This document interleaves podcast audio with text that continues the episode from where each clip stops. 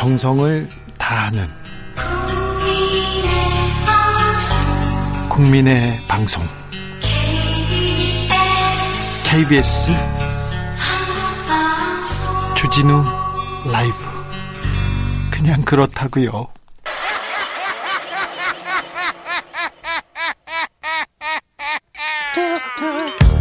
발로 뛰는 기자, 탐구하는 기자, 세상의 질문을 마구 던지는 기자, 기자가 본 오늘의 세상, 기자들의 수다. 라이브 기자실을 찾은 오늘의 기자는 미디어 오늘 정철훈 기자입니다. 안녕하세요. 네, 안녕하세요. 잘 지내셨어요? 예, 방금 한 시간 전까지 과천에 있다가요. 그러니까 탐구하는 튀어왔습니다. 탐구하는 기자인데 정철훈 기자는 오늘은 달려왔어요. 예, 방통위에 있다가요. 아, 네. MBN 건 때문에 갔다 MB, 왔고요. 예. 지금 방송 MBN 행정처분이 지금 언론계에서는 가장 중요한 이슈입니다. 그 문제는 예. 따끈따끈하니까 조금 이따가 하고요. 아, 그나저나 저기 대통령을 네. 감옥에 보낸 네. 기자와 함께 하고 있어서 영광입니다. 아, 네. 감사합니다. 네. 그런 얘기를 많이 듣기 때문에 굳이 안 하셔도 돼. 전화 한 몇백 통 받았어요. 자, 이명박 대통령 얘기를 좀 해야 되겠는데. 예. 자, 정철훈 기자. 예. 사실 이명박 대통령처럼 언론에 사랑받은 기자가 아니 그 대통령이 없었어요. 예, 그렇죠. 그렇죠. 예, 그리고 기브앤테이크가 이 확실하신 분이라 예. 또 많이 주셨죠 언론에. 그 예. 많이 언론한테 많이 베풀었기 때문에 예, 종합편성 채널도 이명박 대통령이 주신 그렇죠. 예.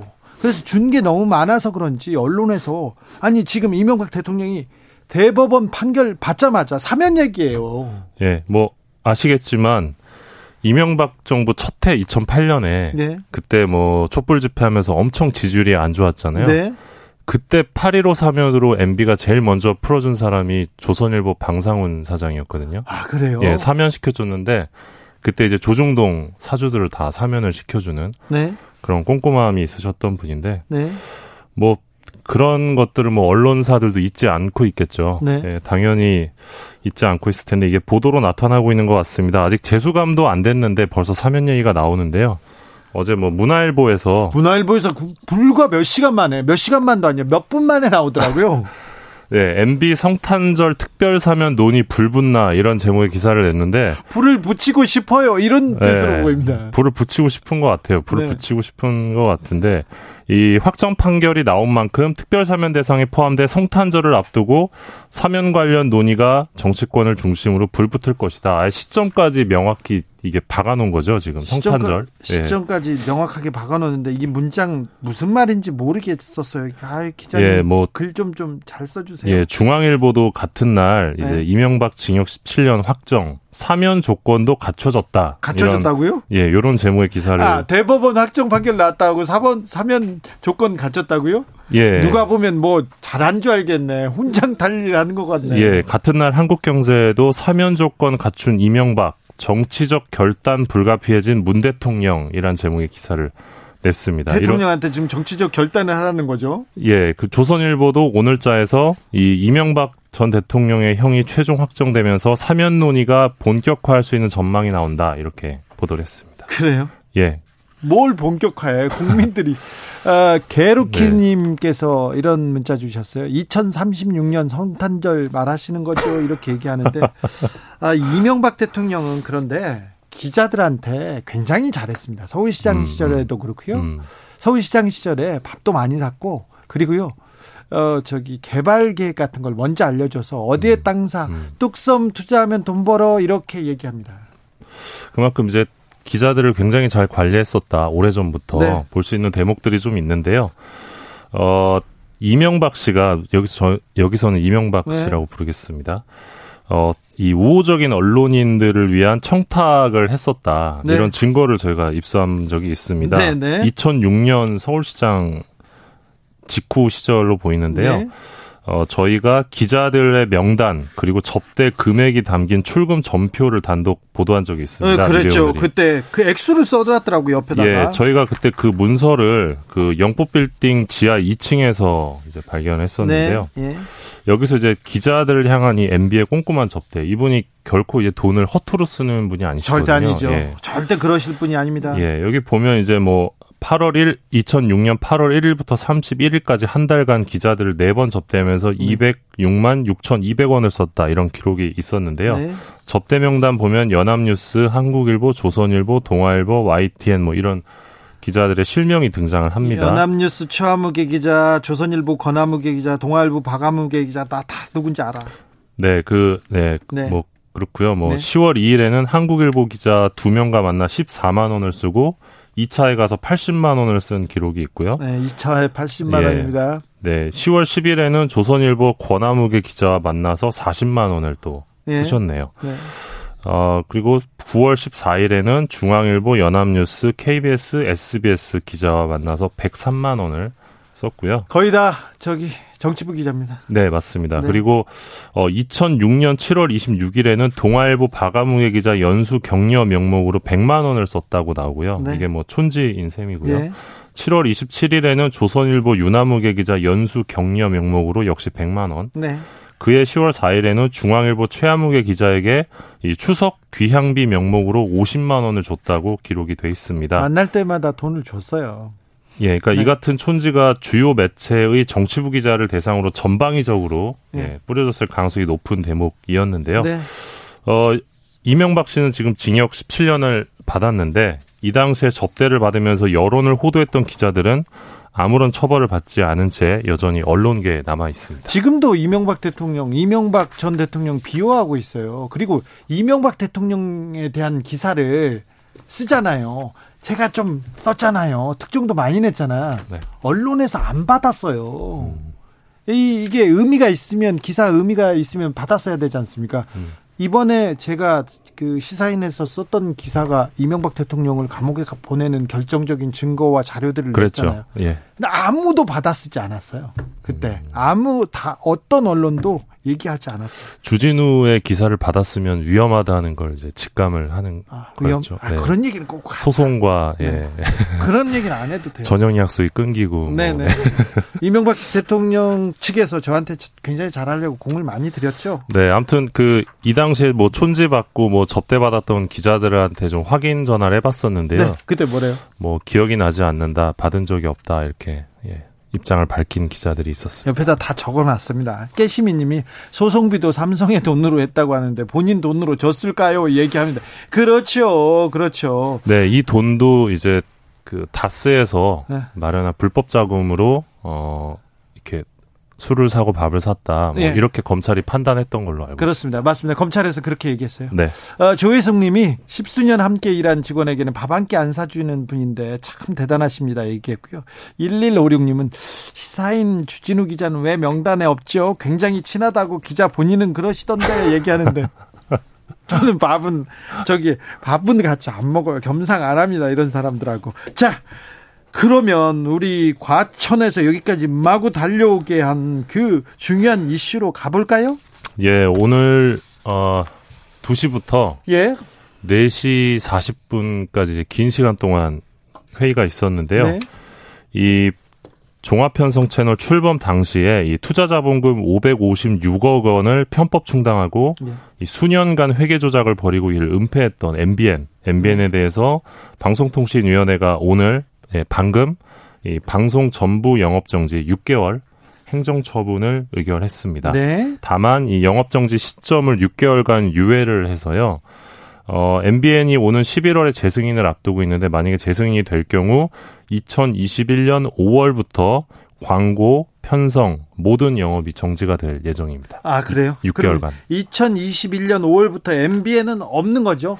그러니까 하고 안 나옵니까? 5월부터 6개월간 이제 그 자막만 나온다고 보시면 되고요. 네. 영업 정지 상태다. 사실상 블랙아웃 상태라고 보시면 될 것 같은데요. 네. 일단 당연히 어, MBN이 행정 소송에 나설 것 같습니다. 네. 너무 이게 부당하다. 그러니까 우리가 잘못한 건 맞지만 너무 이 형이 무겁다. 그래서 행정 소송에 나설 것으로 보이고요. 행정 소송이 끝날 때까지는 이 행정 처분을 집행할 수가 없습니다. 그래서 어, 소송하겠네요, 그냥. 예, 그러면 시점이 내년이 될지 내후년이 될지는 지금 알 수 없는 상황입니다. 근데 애초에 종편이 생길 때부터 이게 좀 잘못된 거 아닙니까? 잘못된 거 아닙니까? 그 자본금을 그 얼마를 가지고 우리가 어떤 방송을 만들겠어요 하는 게 이게 잘못된 거였잖아요. 아예 거짓말이었잖아요. 예, 그러니까 MBN이 2011년에 이제 최초로 이제 승인을 할 때 승인을 받으려고 할 때 우리가 이 납입 자본금으로 3,950억을 맞추겠다라고 이제 방통위에 이제 제출을 했어요. 예. 그러니까 방송사를 꾸리기 위해서 3,950억을 모아오겠다라고 했는데 네. 못 모은 거예요. 그, 그 거짓말이었죠. 못 모아서 은행에 대출을 받습니다. 네. 은행에 대출을 받아서 그거를 임지, MBN 이 매경 임직원 16명에게 줍니다. 나눠줘요. 예. 이 사람들이 일종의 차명주주가 되는 거죠. 그래서 실제로는 어 556억 원 상당의 돈이 실, 마치 투자가 된 것처럼 예, 근데 투자가 된 게 아닌 거죠. 네. 예, 그렇게 해서 허위로 이 주주 명부를 거짓 작성했고요. 그 다음에 재무제표도 허위로 작성한 뒤에 2017년 재승인 때까지 계속해서 반복적으로 재무제표를 거짓 작성했습니다. 한번한번 장부를 잘못 그 거짓말로 써놨으니까 계속 거짓이 이어간 거죠. 예, 아마 이미 이제 2014년에 이제 언론개혁시민연대를 비롯해서 당시 이제 김상조 교수도 이제 거기 참여했었는데 네. MBN 주주 명부가 좀 이상하다. 예. 그러면서 이, 이 의혹을 제기한 바 있거든요. 네. 바로 요 내용이었는데 그 당시에 방통위가 제대로 잡아내지 못했고 MBN에서도 전혀 사실 무근이라는 입장을 밝힌 바 있었습니다. 예. 오히려 뭐 소송으로 대응하겠다 이런 입장을 밝혔었는데 거짓말을 해놓고 새빨간 거짓말이었던 예, 거죠. 거짓말을 하고 지적했더니 소송한다고 그 오히려 역성을 냈었어요. 네, 방통위는 오늘 어, 최초 승인 당시에 3,950억을 정상적으로 모으지 못했다는 사실을 알았다면 방통위는 승인하지 않았을 것이다 이런 입장을 밝혔는데요. 네. 그런데 승인 취소 결정이 나지 않고 어, 6개월간 24시간 영업 정지 결정이 나오게 됐습니다. 안에서 방통위원들끼리 여러 좀 논란이 있었을 거 아니에요. 예, 자, 법대로 해야 된다. 승인 취소해야 된다는 사람도 있었고, 예. 야, 이거 봐주자. 이런 사람도 있었을 텐데, 어떻게 엇갈렸습니까? 일단 청와대 추천 김창룡 상임위원은 예. 승인 취소밖에 답이 없다. 법이 그래서 그렇다고. 예. 법이 그래서 그러니까. 승인 취소를 주장했고요. 음. 어, 국민의힘에서 추천한 이 안형환 위원과 네. 김효재 위원의 경우는 어, 영업 정지로 가되 이 새벽 시간대 영업 정지를 해야 된다. 새벽 시간만. 예, 그러니까 새벽 시간만 0시에서 6시. 네. 예. 정시에서 6시만. 예. 그냥 보통, 그냥. 이게 뭐예요? 눈 가리고 아웅 아닌가요? 네, 그런 입장이었고요. 잠시만요, 잠시만요. 김효재 씨가 여기 가 있네요. 예. 김효재 씨는 이명박 정부 시절에 청무, 정무수석했어요. 청와대 정무수석 했는데 거기서 구속됐죠. 또 조선일보 출신이시죠. 구속됐는데 나와서 지금 방통위원으로 계시네요. 네. 예, 그리고, 그리고 다른 분들은 나머지 이제 그 김현 부위원장과 한상혁 위원장이 이제 6개월간 24시간 영업 정지 입장을 내서 김창룡 위원이 이제 이 두 분의 의견에 이제 따르면서 이제 입장을 바꿨습니다. 네. 입장을 바꾸면서 이제 3대 2로 예. 6개월간 24시간 영업 정지로 의결이 됐습니다. 네, 지금 방통위원은 다섯 명이죠. 예. 방송통신위원장은 장관급이고요. 방통위원들도 차관급입니다. 네. 굉장히 높은 사람들입니다. 네. 돈 많이 받아요. 아, 이육 대추사관님이 회사 설립이 허위라면 승인 취소가 답이네요. MBN 취- 승인 취소해야 되겠네요. 얘기했고요. 유호진님은 MBN보다는 채널 A와 TV조선을 어떻게 하는 건가요? 이 문제가 나옵니다. 그러면은 어, 사실 관심은 MBN 그다음에 채널 A, TV조선으로 가 있습니다. 그렇죠? 예, 근데 일단 왜 승인 취소가 안 나왔느냐? 네, 그 얘기 먼저 갈까요? 예, 어, 오늘 이야기를 좀 들어보면 일단 MBN과 이제 협력 업체들이 좀 있고요. 네. 뭐 외주 제작사들도 있고 또 거기서 일하고 있는 직원들도 있는데 직원들이 이제 뭐 협회 차원에서 뭐 탄원서를 내기도 했고요. 그런 부분까지 종합적으로 좀 감안했던 것으로 보이고요. 네. 그리고 6개월간 영업 정지를 하더라도 승인 취소에 버금가는 어떤 그 효과를 줄 수 있다라고 판단했던 것도 좀 있지 않을까 싶습니다. 일단 6개월간 이렇게 영업 정지를 하는 거는 유례가 없는 네. 이 행정처분 수위기는 하거든요. 예. 다만 어 시민단체에서 비판했듯이 어 여기서 만, 이 건에 대해서 만약에 승인 취소가 나지 않으면 이건 사실 명백한 불법 행위거든요. 네. 그리고 방송법 18조에 따르면 이거는 승인 취소가 가능한 사안입니다. 법대로 하면 승인 취소예요. 예, 그래서 어, 이 건이 만약에 이렇게 정리가 될 경우에 방통위가 앞으로 우리나라 방통위가 앞으로 과연 방송사를 승인 취소시킬 수 있을까 이런 물음이 남게 되는 부분이 있고요. 방송법이 무력화되는 것 아니냐 이번 네. 건으로 인해서 그러니까 방송법이 있어봤자 방송사를 날릴 수도 없는데 방송법이 무슨 소용이냐 이런 어떤 뭐 허탈함이나 비판이 나올 수 있는 지점이 있기 때문에 어, 논란이 조금 이어질 가능성이 있습니다. 아까 질문대로 어, MBN도 MBN이지만 채널 A하고 TV조선이 남아 있거든요. 그래서 이게 관심이 커요. 어떻게 예, 됩니까? 근데 그 이번 MBN 건을 봤을 때 채널 A와 TV조선이 어떠한 불법 행위가 나오더라도 역시 어 승인 취소는 좀 쉽지 않다. 이렇게 전망할 수 있을 것 같습니다. 미디어 전문 기자로서 정철훈 기자가 보기에는 지금 방통위의 행정처분 어 약간 미흡하다고 보십니까? 진행자께서는 어떻게 생각하십니까? 왜 아니 물어봤잖아요. 아, 너무 어려운 질문을 왜 저한테? 네. 어, 굉장히 고민이 컸, 컸, 컸다고 저도 들었어요. 제가 취재해봤는데 방통위도 그렇고 청와대도 그렇고 예. 그래서 고민하다 어, 고민하다가 6개월 정지라.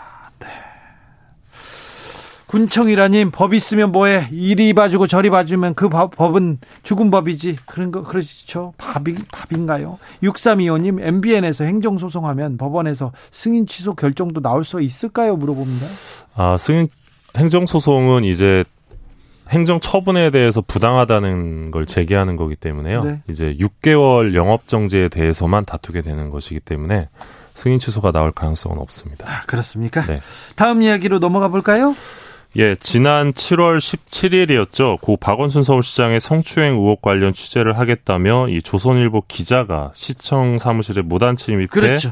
몰래 문서를 촬영하다 적발된 사건이 그렇죠. 있습니다. 몰래 들어가서 네 그런 네. 경우가 있었죠. 이 기자가 건조물 침입 혐의로 불구속 기소됐습니다. 아, 어제 불구속 기소였어요. 네, 어제 있었던 일이고요. 어, 조선일보 기자가 당시 서울시청사 9층에 있는 여성가족 정책실장실에 몰래 잠입을 했었고요. 당시 이 여성가족 정책실이 이 박원순 서울시장의 관련 의혹 조사를 위한 민관 합동조사관 관련 업무를 담당하고 있던 되게 중요한 곳이었는데 네. 조선일보 기자가 휴대전화로 문서를 찍다가 시청 직원에게 걸립니다. 현장에서 네. 붙잡혔고요.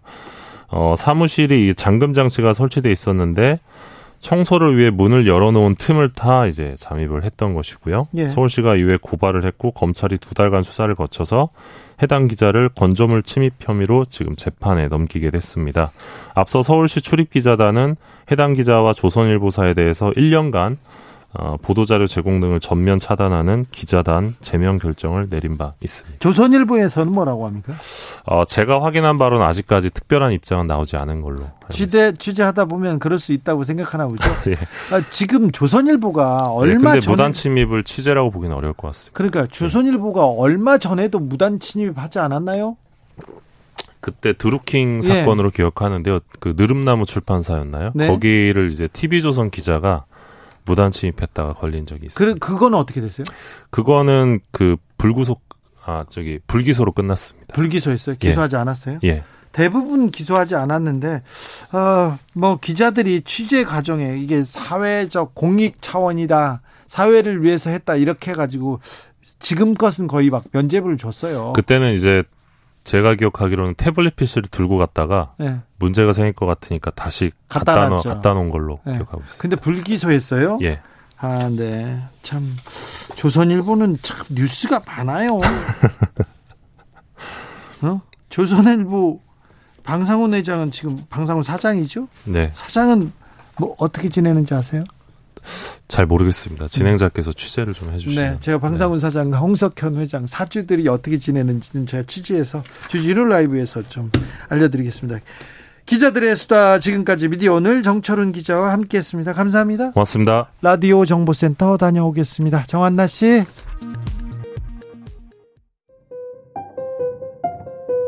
정치 피로, 사건 사고로 인한 피로, 고달픈 일상에서 오는 피로. 오늘 시사하셨습니까? 경험해보세요. 들은 날과 안 들은 날의 차이. 여러분의 피로를 날려줄 저녁 한 끼 시사. 추진우 라이브.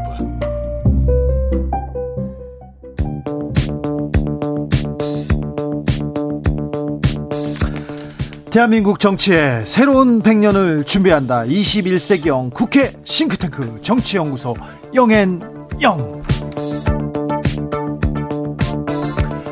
21대 국회에 보내는 비대면 정치 컨설팅 한 주. 한 주의 정치 뜨겁게 분석해 보겠습니다. 정치는 데이터다. 정치는 과학이다. 박시영 윈지 코리아 컨설팅 대표. 안녕하세요. 네, 반갑습니다. 정치는 촉이다. 정치는 감이다. 최영일 평론가 어서 오세요. 안녕하세요. 잘 지내셨는지요, 한 주? 아, 그럼요. 어, 지, 난주에안 났잖아요. 아, 지난주에 네, 잘 쉬셨어요? 택시 안에서 두 시간을 있었어요. 네, 오셨어요. 네, 근데 그, 아니, 음. 시간에 맞춰서 도착하는 내비를 찍고 오는데 네. 오면 올수록 시간이 멀어져. 그래서 택시형을 그러니까 외쳤어. 일을 좀 줄이시라고. 아, 그거는 정말 중요한 거였어요. 맞아요. 학회, 학회였는데 네. 토론하러 갔다가 몇분 토론하고 세상, 반나절 날려. 세상에서 거의 거의 제일 바쁜 최영일 평론가 그리고 제일 바쁜 두 분 모시고 합니다. 박시영 대표 아우 바빠요. 바빠요, 자, 바빠요. 이명박 전 대통령 징역 17년 최종 확정됐습니다. 네. 자, 요 이명박 대통령이 정치에 미치는 영향은 별로 없나요? 없죠. 우와, 우와, 아니 나는 속상해. 우리 각하가 감옥에 가는데 어. 왜 이렇게 영향이 예, 없어요? 박근혜 대통령 영향력이 있는데 아니, 핵심 결- 지지층이 살아 있는데 MB는 뭐 핵심 지지층을 찾아보기 너무 어려워. 아니 박, 박형준 출마 선언하고 그랬잖아요. 아, 친이계. 네, 그 친이계가 정치인들 있잖아요. 정치인들 몇몇 빼고 일반 대중의 울림이 없는 것 같아. 대중들이 네. 대중들이 다 좀 이명박 대통령은 동정심도 없잖아요. 아, 그러니까 희한한 게 뭐냐면 보수층 지지자 네. 일반 국민들하고 이야기를 해보면 MB는 정말 싫다는 거예요. 그쪽에서도 박 전 대통령에 대해서는 연민, 동정, 뭐 심지어는 이제 우리 태극기 부대 무고하다, 네. 무죄하다, 이제 또는 뭐 저 석방하라, 또 뭐예요 사면하라 이런 얘기 나오는데 MB는 싫어해. 왜 그런 줄 아세요? 보수층도. 이 안보 보수는 안보 보수 세력들은 어떤 이념적으로 좀 무장이 돼 있거든요. 음. 이게 박근혜 대통령에 대한 그런 부분들이 박정희가 오버랩 되면서 있어요, 확실히. 오랜 뿌리가 있죠. 시장 보수를 대표했던 MB 쪽은 시장 음. 보수는 힘센 사람 나오면 그냥 붙는 거거든. 어. 딱 붙어요. 어. 다른 사람이 나와도 정권이 좀 바뀌면 또 그쪽에 붙기도 하고. 어. 그래서 시장 보수는 지지층이 단단하지가 않습니다. 아, 안보 보수와 시장 보수 이렇게 개념 구분을 해주셨네요. 그리고 이명박 그 전 대통령에 대한 업적은 저희가 또 많이 칭송했기 때문에 잘 알고 있잖아요 이명박. 어, 진짜 오늘 얼굴이 좋으신데요? 누구요? 어제 좋은 일이 있었나 봐요, 주, 주 기자님. 아니 뭐 저 아니. 아니 네. 어제 어제 주 기자의 절절한 글을 제가 보고 네. 아 그렇지 이런 이 대역사가 있었지 사실은 엄혹한 시기였어요 10년 전을 떠올려 보면 네. 그때 이 뉴 매카시즘이라 그래서 방송계에서 사람들이 하나둘 사라질 때예요 방송 프로그램을 하다가 안 나와 프로그램이 막 바뀌어 한마디 하다가 그날 잘렸어요. 어, 예. 그날. 근데 사실은 지금 이 다스의 주인은 누구입니까? 이 질문 하나로 13년 만에 여기까지. 왔는데 예. 그 중에 가장 혁혁한 죄를 지은 분이 주진우 기자다. 죄? 네. 아니, 그 MB의 입장에서. 아, MB 입장에서. MB 입장에 다스가 누군지 그걸 네. 왜 그렇게 궁금해했어요. 왜 네. 이런 지경을 만들어? 아, 그때 정말 기억이 많이 나요. 다스는 누굽니까? 그렇죠. 누구 것입니까? 뭐. 8월 달에 제가 기사를 써놓고 그걸 외치고 다니는데 아무도 안 받아줘요. 음. 아까 저기 정철훈 기자하고도 얘기했는데 언론에서는요 이명박이 성군이에요. 세종대왕급이에요. 왜 아, 그러냐면 종편도 만들었죠. 종편 만들어주고 그리고 부동산 음, 음. 있지 않습니까? 언론사의 부동산을 다 챙겨줬어요. 어. 상암동 아니, 상암동 개발도 그때 한 거죠. 개발- 굳이. 아, 그렇게 짠 양반이? 음. 언론에는 줬습니다. 아, 그러시군요. 그분이 자기 그 운전기사 밥은 안 사주고 안 사주는 분인데 예. 근데 언론 기자들한테 촌지는 줬어요. 예.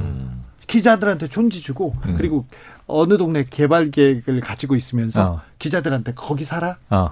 여기 개발한다 그 얘기를 알려주고. 음. 그래서 언론과 이명박은 굉장히 단단해요. 아, 지금도. 그래서 음.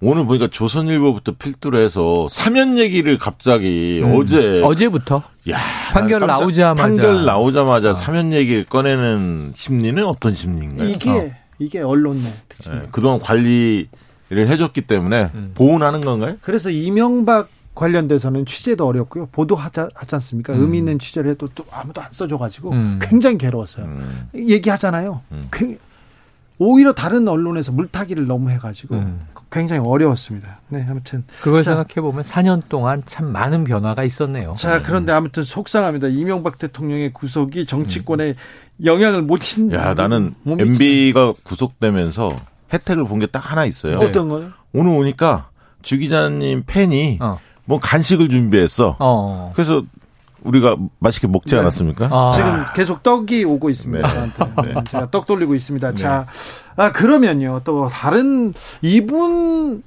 변수는 영향이 있습니까? 윤석열 총장 그리고 이제 윤석열 총장보다 추미애 장관이 위로 올라갑니다. 음.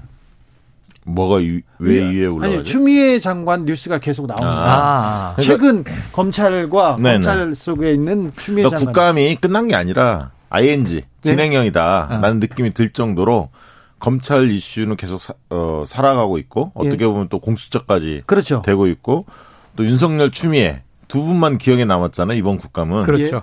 어, 근데 이제 두 분 간의 그 뭔가 대립 관계가 계속 지속될 것 같아서 상당히간 이 검찰 이슈가 온 국민의 관심으로 떠오를 수밖에 없다. 내년 초까지는 그럴 것 같습니다. 그러니까 조국 장관의 재판까지 이렇게 쭉 보면 음. 내년 상반기까지는 역시 그래도 최고의 이슈가 검찰 이슈다. 거- 국감 끝나고 나서 검찰에서 공수처로 넘어갈 줄 알았는데 그래도 아직 추미애 윤석열의 영향력이 굉장하네요. 굉장하고 우선은 이 검찰 이슈가 계속 가기 때문에 공수처의 필요성을 계속 얘기하고 있는 건데 추장관 문제와 국정감사 이후에 여야의 입장이 쫙 갈린 게 자 여당은 일관적으로 공수처 그러니까 공수처 라임 옵티머스 공수처 이거고 MB도 있었잖아요. MB 어. 구속 이게 MB 도. 컸어요 또. 맞아요. 공수처 관련. 그리고 지금 야당은 특검, 특검. 근데 특검은 탄력을 못 받고 음. 어차피 야당 스스로도 특검은 못 가는 걸 알고 있고. 왜냐하면 여야 합의 사항인데. 아니 근데 네. 정말 이해가 안 가는 게 음.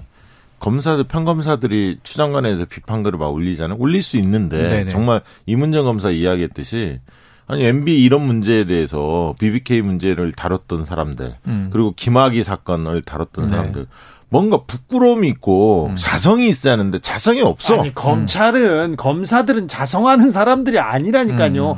지금 아니, 비비 그래서 시사인 소속이었는데 시사인에서 여론조사 했는데 음. 검찰, 대법원, 정의당 세 곳은 어, 지난해에 비해서 신뢰도가 더 떨어졌어요. 음. 거의 바닥입니다. 음. 바닥 바닥 바닥이었는데 더 떨어질 때가 있었나요 검찰이? 검찰이 더 떨어졌어. 그러니까요. 그런, 그런데 문제는 지금 검찰 이슈가 계속 가면서 지금 국정감사가 끝난 이후에 이 윤석열 총장 관련 이슈는 약간 결이 달라지고 있어요. 네. 그러니까 지금 검찰로 쭉 보고 있지만 이 대전에 갔잖아요. 네. 추 장관은 제주도에 갔어. 네. 그 제주는 어떻게 됐냐면 제주에 있는 이환우 제주지검의 검사라는 양반이 그 평검사로 자 이 추 장관이 인사권 그리고 이 지휘권 감찰권 이걸 남발하고 있다. 검찰 개혁 물 건너갔다. 여기서부터 와 드디어 커밍아웃 나왔다. 근데 추 장관이 좋습니다. 이 커밍아웃 하면 이, 이 개혁만이 답입니다. 이렇게 얘기를 했는데 제주도를 공교롭게 가니까 어, 제주도 왜 가지? 이거 개소식이 행사가 있었던 거고요. 인권센터. 근데 그분이 과거에 좀 문제를 일으켰던 분 아닌가요? 그게 이제 기사 링크가 네. 조국 전 장관도 링크를 날렸고 추 장관도 링크를 날렸는데 경향신문 기사는 1년 전에 동료 검사를 이 문제 제기를 하려는 어찌 보면 이제 시민을 구금하고 압박해서 네. 그 문제를 무마시켰다는 거죠. 네. 인권 유린이죠 일종의. 그 기사는 의혹인데 전 대검이 그럼 뭐라고 얘기, 얘기를 할까 이 사안에 대해서 한마디를 했어요. 어, 징계를 한 바가 없다. 그러니까 이게 난 더 이상해. 음. 뭐냐면 그런 사건이 없었다든가 그런 사건이 있었지만 오해였다든가 경미했다든가 어떻게 처리했다는 게 있는데 뭐 징계 안 하면 없었던 것처럼 얘기를 하는 게 징계한 바가 없다. 그러니까 그러니까 검사끼리 끼리의 이 끼리 문화 이게 제19 공수처의. 이 음. 대상인 거잖아요. 필요성이잖아요. 네. 그런데 이것과 논외로 윤 총장이 대전을 간 행보가 대권 행보로 비춰지기 시작합니다. 지금 정치인으로 네. 보여요. 아니 그 원래 저기 그 집안이 그쪽이잖아요. 충청도. 그러니까 이게 본인의 고향은 네. 서울인데 네. 부친의 고향은 충남 공주예요. 네. 공주예요. 논산 공주. 어, 맞아요. 공주, 부여, 논산 다 같은 네, 지역이죠. 음. 그래서 이 대전에 갔는데 이게 분위기가 좀 남다른 게 그 손하트 하면서 활짝 웃는 사진이 기존의 윤석열 총장과 관련된 보도 사진과 윤석열 총장님 참 안 어울리더라고. 결이 달라요. 네, 근데- 안 어울리더라고. 근데 보도 네. 오늘 그 갤럽에서 조사 결과 발표됐어요. 어. 수치는 말고요? 수치는 안 어. 할게요. 어. 네. 근데 7월 달하고 10월 달 조사를 비교를 했습니다. 음. 네. 추 장관의 직무수행 평가, 음. 윤석열 총장의 직무수행 평가 각각에 했는데 둘 다 떨어졌어요. 음. 둘다 떨어지는데 흥미로운 건 뭐냐면 어 이제 윤, 윤 총장도 떨어졌는데 중도층이 어떻게 반응했느냐를 아. 봤더니 어. 중도층에서는 게 전체는 추 장관의 그 하락폭이 더 컸어요. 윤 총장의 하락폭보다 음. 7월 대비 10월 조사에서. 그런데 중도층만을 딱 떼어놓고 보면 윤 총장의 하락폭이 조금 더 컸습니다. 음. 그 얘기는 어, 국감에서 보여줬던 모습이 보수층한테는 굉장히 기대감을 불러일으켰지만. 음. 중도층이 볼 때는 태도 같은 걸 같이 따져보거든. 내용도 음, 내용이지만 음, 발언 내용도 음. 내용이지만 태도를 보는데 태도 부분에 있어서 어, 감점이었다. 굉장히 아. 마이너스였다. 그런 생각이 듭니다. 뭐 태도는 별로 좋지는 않죠. 자세도 별로 안 좋죠. 자, 그런데 어, 이 검사인데 네. 법무부 장관이 검사를 공격한다로 비춰질 수 있으니까. 네, 그렇습니다. 그래서 어. 그리고 그래서 검사들이 지금 계속해서 자기도 커밍아웃 하겠다고 계속 나오고 있어요. 이거는 이거는 아니죠. 그런 커밍아웃 만약 하고 싶으면 하는데 음. 그동안 잘못했던 거에 대한 자, 자성 이런 어떤 캠페인을 자성, 같이 어. 같이 해야지. 나는 자성이라니요 검사가. 아니 지금 음. MB 구속되면서 또 하긴 했는데 그 사람들이 지금 가만히 있겠어요? 그걸 보면서? 근데 중요한 건 이거예요. 저는 이게 예를 들면 이 검찰 조직 내에서도 아니 조그만 중소기업 내에서도 모든 조직 사람이 세 명 이상 모인 곳은 정치가 돌아가요. 누구 편 누구 편 해서 이 또 다 노선이 생기고 격돌이 다 있어. 근데 검찰 조직이 왜 없겠어요? 지금 이 추장관의 개혁 노선이 옳다. 아니다. 윤 총장을 따르자. 혹은 뭐 아니야. 난 관망파야. 뭐 여러 여러 유형의 검사들이 있을 텐데 2천여 명에 2,200여 명이죠. 근데 이 중에 이 예를 들면 복받친 사람들이 전 이런 그 문제 제기할 수 있다고 봐요. 그래서 이제 제주지검의 한 검사가 이제 아까 얘기한 대로 말씀했고 그다음에 추 장관이 여기에 대해서 아, 좋습니다. 이런 식으로 커밍아웃 한다면 네. 개혁만이 답이죠. 네. 한게 저는 좀 어 걱정했어요. 그렇죠. 왜냐하면 한 조직의 수장이 그러니까 예를 들면 사장이 적절한 비유는 아닙니다. 직책은 근데 사장이 뭐야 평사원이 어, 게시판 자유 게시판에 이 회사를 이렇게 씹는 글을 올렸어? 뭐 이러면서 여기 이거 너 그러면 안 되지. 커밍아웃 했는데 너 내가 개혁해 버릴 거야. 그럼 이거는 좀 관전하는 사람이 중요한 건 여론이거든요.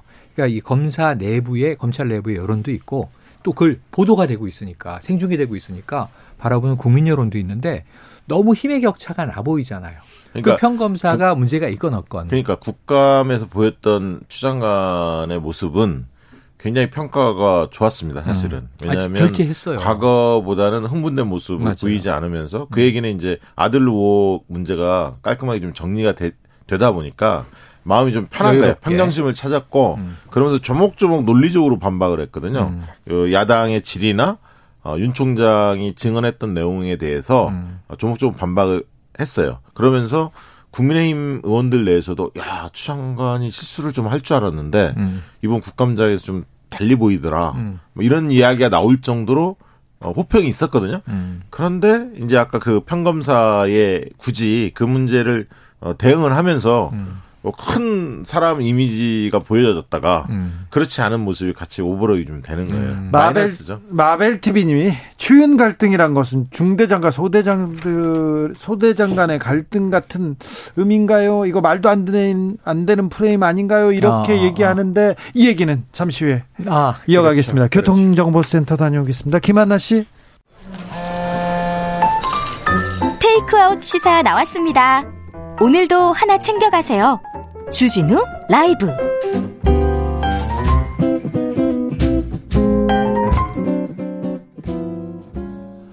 이영동 님이 지금 검찰 개혁 못하면 영원히 못한다 이 얘기합니다. 음. 그래서 검찰 내에서도 엄청 뜨겁습니다. 그렇죠? 네, 네, 맞습니다. 아까 말씀드린 대로 그래서 자 커밍아웃이라는 표현을 추 장관이 쓰고 나서 자 오늘 오전 보도를 보면 자 60여 명이 이 줄로 나도 커밍아웃, 너도 커밍아웃 지금 이제 해서 이 그 제주지검 이 검사의 편에 섰다는 거예요. 오후에는 160명으로 네, 계속 늘어나고 있는데 근데 거기 한 명이 재밌는 게 저는 요거는 좀 바로 잡아야 돼요.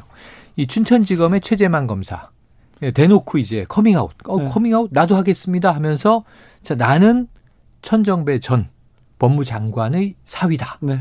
라고 밝혔는데 본인이 밝혔어요. 예, 근데 그분이 근데 천정배 어 그러 이 법무부 장관은 참여정부고 노무현 정부고 그리고 그때 첫 번째 수사지휘권을 발동해서 당시 김종빈 검찰총장이 받아들이고 옷 벗은 거잖아요. 네. 그리고 이제 추장관에 들어와서 두 차례가 더 있었던 건데 어 천정배 법무부 장관의 사위가 이번 검찰 개혁에 커밍아웃을 한다. 근데 이게 오후에 다시 기사에서 밝혀지는 것이 지금 천정배 장관은 최병렬 그렇죠. 전 한나라당 대표와 사돈지간이에요. 그분 아들이에요. 조카. 조카예요? 네. 네. 최병렬 대표의 조카예요. 네, 집안이에요. 그러니까 이게 예를 들면 자신의 이 친가를 따르면 아주 강성 보수 집안이고 처가를 따르면 이제 이 저 굉장히 개혁 집안이고 민주계 집안이고 이런 이 묘한 경계선에 있는 검사분인데 언론들이 다 아는데 네, 내력을 예, 이렇게. 그렇게 쓰죠. 그러니까요. 네. 본인이 그렇게 밝혔으니까 그렇게 써주는데 예. 그래도 균형을 잡기 위해선 양쪽 측면을 다 알아야 한다. 그래서 이게 저는 상징적인데 뭐냐면 검사도 검사고 시민도 시민이고 지금 저는 대한민국의 100% 진보, 100% 보수 없다고 봅니다. 다 정책과 이 사안에 따라서 사람들은 선택적으로 자기에게 필요한 혹은 우리 사회에 옳다고 생각하는 결정을 내리는데 아니 무슨 검사들이 지금 전 다만 이제 추장관의 개혁 방향은 오르나 방식이 아니 나는 감정적으로 비춰지는 걸 조금 톤다운할 필요는 있어 아니, 보인다. 아니, 그러면. 있, 있을 수 있죠. 음, 음. 근데 평검사들이 정말 그렇게 생각한다면 그럼 윤석열 윤석열 총장의 문제점들 있지 않습니까? 지금 많이 드러나잖아요. 음. 감찰 내용들도 나오고 있고 가족- 이런 부분들에 가족 대해서 때. 왜 거기에 대해서는 쓴소리를 안 합니까? 문제 제기한 사람 없죠. 그러니까 이, 그래서 지금 검사들의 울, 주장에 울림이 없다는 거예요. 편파적이라는 거예요. 그리고 아까 자신들의 잘못에 대해서 그간에 뭐 계속 드러나잖아요. 이런 문제에 대해 이런 방법 없고 반성하는 게. 음. 그리고 총장이 잘못한 부분에 대해서는 되들지 않잖아요. 음. 만만한 게 사실은 어떻게 보면 장관이라고 정말 어떻게 보면 음. 이게 그런 부분들 때문에 균형감이 안 보인다는 거죠. 자, 1572님이 지금 법무부 장관 검찰 개혁이 하는 건가요? 정치 법무부 장관입니다. 이렇게 얘기했고요. 음. 네. 무슨 예 이티주님은 검사들은 노무현 대통령한테 학번 물어보는 아, 그 순간과 그랬죠. 하나도 변한 게 없어요 얘기합니다. 자 음. 다시 여의도로 저 물기를 돌려보겠습니다. 네. 국민의힘 지지율이 답보 상태예요. 그래서 김종인 위원장 네. 괜찮을까요? 조금 위태위태 하는데요. 사실은 어, 대안이 좀 없어요. 대안이 그러니까 없다. 어, 실질적으로 이제 전당대회를 치르자 조경태 의원 뭐 이런 분들이 주장을 했는데 그걸 받는다고 생각을 하면 연초에 해야 하거든요. 이거를 연말에 하자 그랬죠. 어, 연말 연말 올- 올해 내로 해버리자. 아, 쉽지 않죠. 쉽지 않죠. 애, 예산 국회가 있고 지금 음. 입법 저기 법안 처리할 게 11월 달에 산적해 있고. 산적해요. 그리고 중진들의 그 이익들이 다 수많은 수많은 이익들이 아니 충돌하고 사실은 있어서 중진들은 원래 지금 반발했던 건 뭐였냐면 상임위원장 7석 받자 음, 음. 그 속내가 있어요. 음. 근데 그것을 김종인 비대위원장 이런 분들이 거부를 한 거예요. 음. 그러니까 중진들도 편치가 않아요, 사실은. 그리고 대선 잠룡도를 키워주지 않고 있다. 네. 이 불만들이 있거든요. 그리고 폄훼하고 왠지 있다. 보니까 서울시장, 부산시장 후보를 김종인 비대위원장이 자기 입맛에 맞는 사람을 할 것 같아. 음. 느낌상. 음. 왜냐하면 그걸 룰을 어기는 게 아니라 음. 메시지로 그거 가이드라인을 자꾸 주는 것 같아. 네. 그래서 불편하거든요. 어. 그런데 김종인 비대위원장을 지금 끌어내리면 과연 국민의힘이 그러면 잘갈 거냐? 음. 그 부분에 대한 자신이 없어요. 취재선들이 사실. 그렇기 때문에 흔들리긴 하는데 어, 서울시장, 부산시장 선거까지는 가지 않을까 그렇게 그러니까 뭐 예상합니다. 임기 자체를 재보선까지로 약속을 했으니까요. 네. 그런데 문제는 재보선이 잘 되면 김종인 비대위원장은 살아나고 재보선이 안 되면 딱 거기까지인데 그 다음에 시간은 이제 지연됐는데 그리고 국민의힘이 새로운 뭐 리더십이나 새로운 동력이 발생하겠느냐? 그 재보선에서 만약에 이 선전을 못했어요. 그래서 김종인 대표는 아니, 이 비대위원장은 책임을 졌어. 그러면은 선거도 망해. 지금 리더십도 날려. 그럼 또 다시 여기가 무주공산이 되거든요. 네. 그럼 또 다시 그러면 이제- 춘추 전국 시대가 아니, 오는 거예요. 그러니까 어, 금이 환영할 사람이 있죠. 밖에 홍준표라는 전 아하, 대표가 계시는 지금 거죠. 계속 메시지를 날리고 계시던데. 금이 환영할 수 있을까요? 어. 홍준표는 할수 있죠. 왜냐하면 지금 윤석열 총장 다음으로는 지지율이 높은 편 아닙니까? 네, 그렇죠. 보수 쪽 그렇죠. 범보수 한 자릿수긴 하지만. 본다면. 그렇습니다. 한 자릿수도 아니고 뭐 1, 2%대인데 무슨 아니 아니 아니 아니, 아니, 아니, 아니, 그 많이 올랐습니까? 아니, 아니? 아니, 아니. 높습니다. 그러, 그러면 지금 이- 그 범야권에서는 윤석열 다음은 홍준표입니까? 아, 그렇습니다. 윤석열, 홍준표, 안철수예요. 안철수. 네. 그래서 국민의힘의 고민이 뭐냐면 국민의힘에 지금 원희룡 제주지사가 자 내가 나서겠다 했는데 당 내에는 경쟁 대상이 없잖아요. 네. 그래서 찍은 게 윤석열, 안철수 나의 이제 경쟁 상대다 이렇게 얘기를 한 거 아니에요? 네. 그, 그, 나 나도 그 정도로는 좀 커야 되겠다 하는 아니 주, 생각이에요. 주, 오세- 주, 주 기자님이 네. 홍준표 전 대표를 너무 띄엄띄엄 보시는 것 같은데 음. 그렇지 않습니다. 1, 2%다니요. 훨씬 높습니다. 아, 전 홍준표 어 의원하고 뭐 네. 네. 가까워요. 오늘 이제 MB 구속 어제 돼서 굉장히 어, 쓴소리를 어, 쏟아냈죠. 쓴소리 막 하죠. 왜냐면 아유. 친했지 않습니까? 두 분이 아니, 고대 친했지. 선후배고. MB는. 친했는데 네. 친했는데 에, 그 MB가 처음에 법무부 장관을 시켜준다고 했는데 네. 그래서 자기가 클린 정치위원회라고 BBK 네, 막는 네. 그 클린 정치위원회를 했어 음. 위원장을 그래서 BBK 다 막아줬더니 법무부 장관 안 시켜주더라고요. 네, 그래서 네. 삐졌었어요. 어. 삐져가지고 나중에 네. 저기 조금 어, 다른 부서를 그 네, 네. 제안했대요. 네. 그랬더니 또 이 홍 대표가 삐져가지고 안 한동안. 말 안 하다가 이 얘기를 하는데 네. 지금 MB에 대한 그 얘기는 정치적 수사예요. 아니 MB 그렇죠. 하고. 네. 지금 현 정권하고 어쨌든 대립각을 자, 띄엄띄엄 네. 삐지다 이런 얘기 하지 말고 어. 서운함을 서운함 느껴서 느꼈어요. 대표까지 했잖아요. 대선 후보였잖아요. 그래요. 아 그럼요. 그럼요. 네. 아유 아니 저는 그래서 거물입니다. 홍준표 거물. 전 대표의 정적인 어떤 어 재계 예. 흔히 말하는 어 주목도 이런 것들이 시간이 가면 갈수록 빛을 발할 것이다. 홍준표가 아직도 살아있는 카드였어요? 아이 그러면 아 그래 오세훈은요? 그거에 비하면 윤석열의 유탄은 음. 오세훈과 안철수다 저는 그렇게 봅니다. 왜냐하면 음. 어, 윤석열 총장의 지지도가 굉장히 높게 나왔잖아요. 모 음, 조사에서. 네. 네. 근데 그러면 어떻게 되냐면 서울시장 선거에 있어서 과연 대선을 내가 뛰는 게 유리해 아니면 서울시장 나가는 게 나을까라고 고민이 되는 사람이 딱 두 사람이에요. 음. 그게 오세훈과 안철수라고 봅니다. 네. 두 분이라고 봅니다. 나머지 분들은 서울시장 뭐 기웃거릴 것 같지는 않아요. 음. 물론 두 분도 대선 직행을 이야기했습니다만 네. 아까 윤석열 총장의 등장으로 인해서 어, 여러 가지 고민이 좀 될 것 같고요. 다- 물론 그 안철수 대표 같은 경우는 이제 당이 다르죠. 국민의힘 소속은 아니지만 음. 어쨌든 어, 복잡해졌다. 저는 그렇게 봅니다. 복잡해 졌을 뿐만 아니라 전 윤석열 변수가 우리 박 대표님이 얘기하는 것보다는 지금 파괴력이 좀 세다. 네. 파괴력이 왜 세냐 하면 이 예를 들면 이거예요.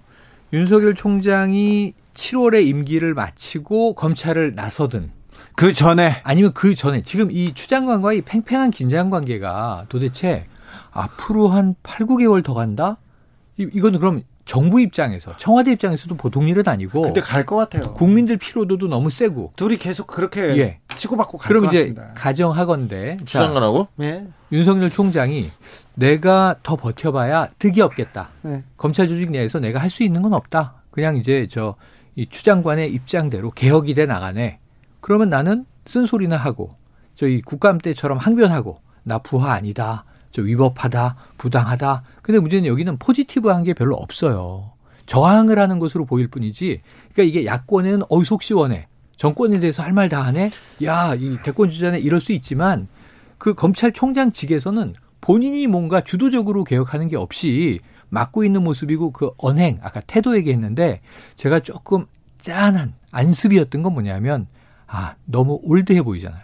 그러니까 이 구세대의 스타일이잖아요. 보스형이잖아요. 예. 내가 근데 음. 저는 이제 그 두 분의 시각하고 다른 거는 하나 음. 뭐냐면 추 장관과 윤 총장의 갈등 이 부분은 뭐 오래 갈 것 같지 않습니다. 음. 저는 왜 그러냐면 감찰 결과에 따라서 두 분 중에 한 분은 치명상을 입을 수밖에 없다. 책임을 져야 한다. 네. 그, 그 부분에 대해서 윤 총장의 책임이 드러나면 윤 총장이 책임을 져야 하고, 음. 윤 총장의 책임이 거의 드러나지 않고, 음. 또뭐 검사들의 술접 대, 이것이 사실 무근이다. 만약에 이렇게 밝혀진다면 추 장관이 또 책임을 져야 할 상황입니다. 음. 도의적으로. 그래서 저는 그 두 갈등은 한두 달 내 연말이면 가닥이 잡힐 거다 이렇게 보여지고요. 네. 저는 음. 두 번째는 윤석열 총장의 대선 여지, 출마 여지를 열어놓다 보니까 재밌는 현상은 뭐냐면 네. 여야 모두 환호하고 있다는 거예요. 어. 윤석열의 급부상을. 어. 그 얘기는 보수층도 막 환호를 했지 않습니까? 음. 왜냐하면 대선에 인물이 없다라고 많은 분들이 보수층을 걱정했는데 그래도 내놓을 상품이 있다. 기대감을 좀 끌어올릴 수 있는 음. 호재로 본 거고 반면에 어, 여당 쪽에서는 윤석열 나와주면 좋지. 우리한테도 나쁘지 않은 것 같아. 어, 그런 사람들 검증할 많습니다. 거 많고 저 정도면 우리가 상대하기 쉬워 이렇게 생각하는 신동근 거예요. 의원이 윤나땡 뭐 이런 표현까지 썼잖아요. 윤석열 총장이 나와주면 thank you. 이거 이제 약자예요. 근데 예전에 이건 이제 이미 썼던 걸 또 쓰는 거야. 황나땡이라 그랬으니까. 황교안 대표가 대권 주자로 나와준다면 민주당 입장에선 thank you다. 저는 그랬던 이제 건데. 그 여당, 여당 의원들이 음. 그 말을 하실 때 음. 그런 표현들은 좀 삼가하는 게 좋다. 맞아요. 예. 저도. 좀 격조 있게. 어. 예. 그래서 이제 품격이 중요하죠. 이 황나땡, 윤나땡 이런 거는 음. 예, 최영일 평론가 입에서 나오는 그렇습니다. 형태로. 자, 제가 얼마든지 할 수 있죠. 음. 어, 지금 감찰을 하고 있는데 감찰 결과가 나오더라도 음. 윤석열 총장한테 치명타를 주지는 않을, 않을 거라는 게 검찰 쪽에서 내부에. 시각이에요. 아니, 검찰은 늘 그렇게 자, 생각하죠. 수사지휘권 발동을 처음에 했습니다. 저기 지난번에 네. 그때 결과가 어떻게 나왔습니까? 음. 검언 유착 관련해서 음. 그 지금 그거는 정말 이거는 붕괴해야 하는 게 음. 한동훈 지금 검사장이 뭐이 직책이 뭐죠 그분이 지금 현재는 연수- 이 법무연수원 연구위원 연구위원인가 그분이 지금 비밀번호를 가르쳐 주지 않고 있잖아요 자기 어, 휴대폰에 휴대폰에. 음. 그 부분에 대해서 왜 분개를 하지 않죠? 그런데 그런데 검사들은 일단 수사를 했으면 이게 무- 문제가 있다. 제가 아니 보고- 적어도 언론도 마찬가지예요. 이 문제가 채널 아까 지금 주 기자님 표현도 저는 이건 잘못된 표현이라 봐요. 음. 어. 왜 그런지를 설명하고 이 얘기를 해야지 음. 마치 이게 다 끝난 것인 거냐. 뭐 한동훈이 떳떳하게 그렇게 다 증거를 제출하는 것이냐 잘못 이해할 아니, 수 있다는 박, 거죠. 박 독자가. 대표님, 박 대표님 이미 검언 유착에 대해서 검찰의 수사는 지금 한동훈으로 안 가고 뭐 가다가 수습하고 정진웅으로 가버렸잖아요. 그렇지. 정진웅이 지금 재판을 받고 않습니까? 아니 그러니까 네, 한동훈이 독직 폭행으로. 끝까지 버티고 있기 때문에 휴대폰 비밀번호를 안 주고 있기 때문에 그런 거 아닙니까? 자, 그러면 검사들이 이번 감찰을 할 때 버티고 어떻게 해서 결과가 안 나오면 안 나올 가능성에 대해서도 봐야 되는데 아, 그렇게 봐야죠. 그 가능성이 높다는 얘기예요. 얘기예요. 5569님이 비정치인이 일시적인 인기로 출마 선언했다. 현실을 현실 맛을 본 분들 있었어요. 아 많았죠. 반기문, 안철수, 황교안, 윤석 이렇게 생각하시는 아, 분들이 많습니다. 네네. 그래서 어. 그래서 이분이 그 범야권 후보로 나와서 범야권을 네, 네. 다 정리하고 대선 네. 후보까지 가는 길은 엄청 어려울 거예요. 아니 엄청 어렵고 저는 이 그게 이 쉽지 않고 사실은 이 그렇게 되면 윤 총장도 정치에 섣불리 뛰어들었다가 와 지금 뭔가 열광에 도취돼서 뛰어들었다가는 아까 말씀하신 정말 뜨거운 맛을 보고 상처 입은 분들의 이 줄을 설 가능성이 큰데 문제는 뭐냐면 이게 야권에는 재앙이라니까요. 야권의 후보를 만들고 키우고 국민들과 소통시키고 교감해서 지금 웬만큼 체력으로 민주당과 격돌할 수 있는 시간과 관심 관심 에너지를 다 윤 총장에게 빨리게 돼요. 자, 근데 윤 총장이 몸집을 키우고 나서 정치권에 안 온다거나 네. 아니면 민주당 주변에서 맴돈다고 생각했을 때는 어떻게 됩니까? 혹은 뭐 초야로 돌아간다든가. 아니 저는 윤 총장은 대선 후보 카드로 폭발력은 없다고 봅니다. 그 음. 이유는 여러 이유가 있지만 하나는 아까 중도층에 어필할 수 있는 그 스타일이 아니에요. 아니다. 첫째, 두 번째는 국가 미래 의제, 국가 주요 이슈나 미래 의제에 대해 공부할 시간이 없어요. 음. 정치를 해본 분이 아니세요. 세 번째는 과거에 박근혜 대통령 끌어내렸던 장본인이기 때문에 음. 그분에 대해서 끝까지 지지하지 못할 어. 태극기 부대가 존재해요. 보수에서. 예. 음. 그렇기 때문에 확장력 없다. 음. 그러면 그 대선 후보까지 정치권에 정치권에는 나올까요?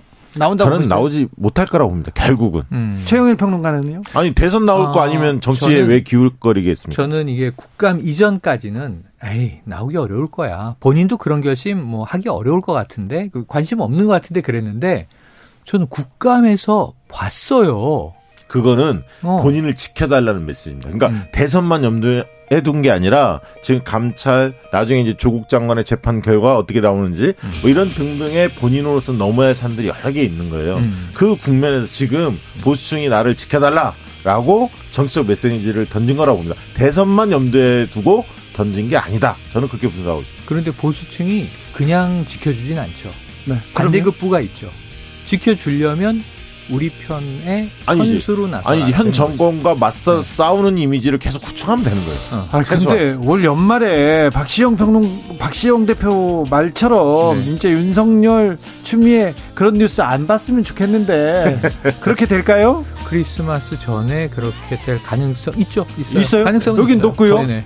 어 그래요? 저는 저도 연내에 그렇게 될 아까 임기를 채운다라는 가정이 하나 있는 거고 임기를 못 채운다라는 가정이 있는데 네. 그 타이밍이 언제냐라고 한다면 내년 봄까지 가긴 어려워요. 왜냐하면 추 장관도 또 서울시장 그 부분이 이야기되고 있기 때문에 그렇죠, 개각에 그렇죠. 포함될 가능성도 있는 거죠. 그렇죠. 자 정치연구소 영현영 두 분 감사합니다. 고맙습니다. Smashing Pumpkins의 Today 들으면서 금요일 주진우 라이브 마무리하겠습니다. 아, 저는 내일 오후 5시 5분에 제가 진행하는 주진우 라이브 스페셜로 돌아오겠습니다. 지금까지 주진우였습니다. 오늘 막힌 데입니다. 지금 엄청 막힌답니다. 퇴근 잘하세요. 오, 저도 부지런히 가야 될 것 같습니다.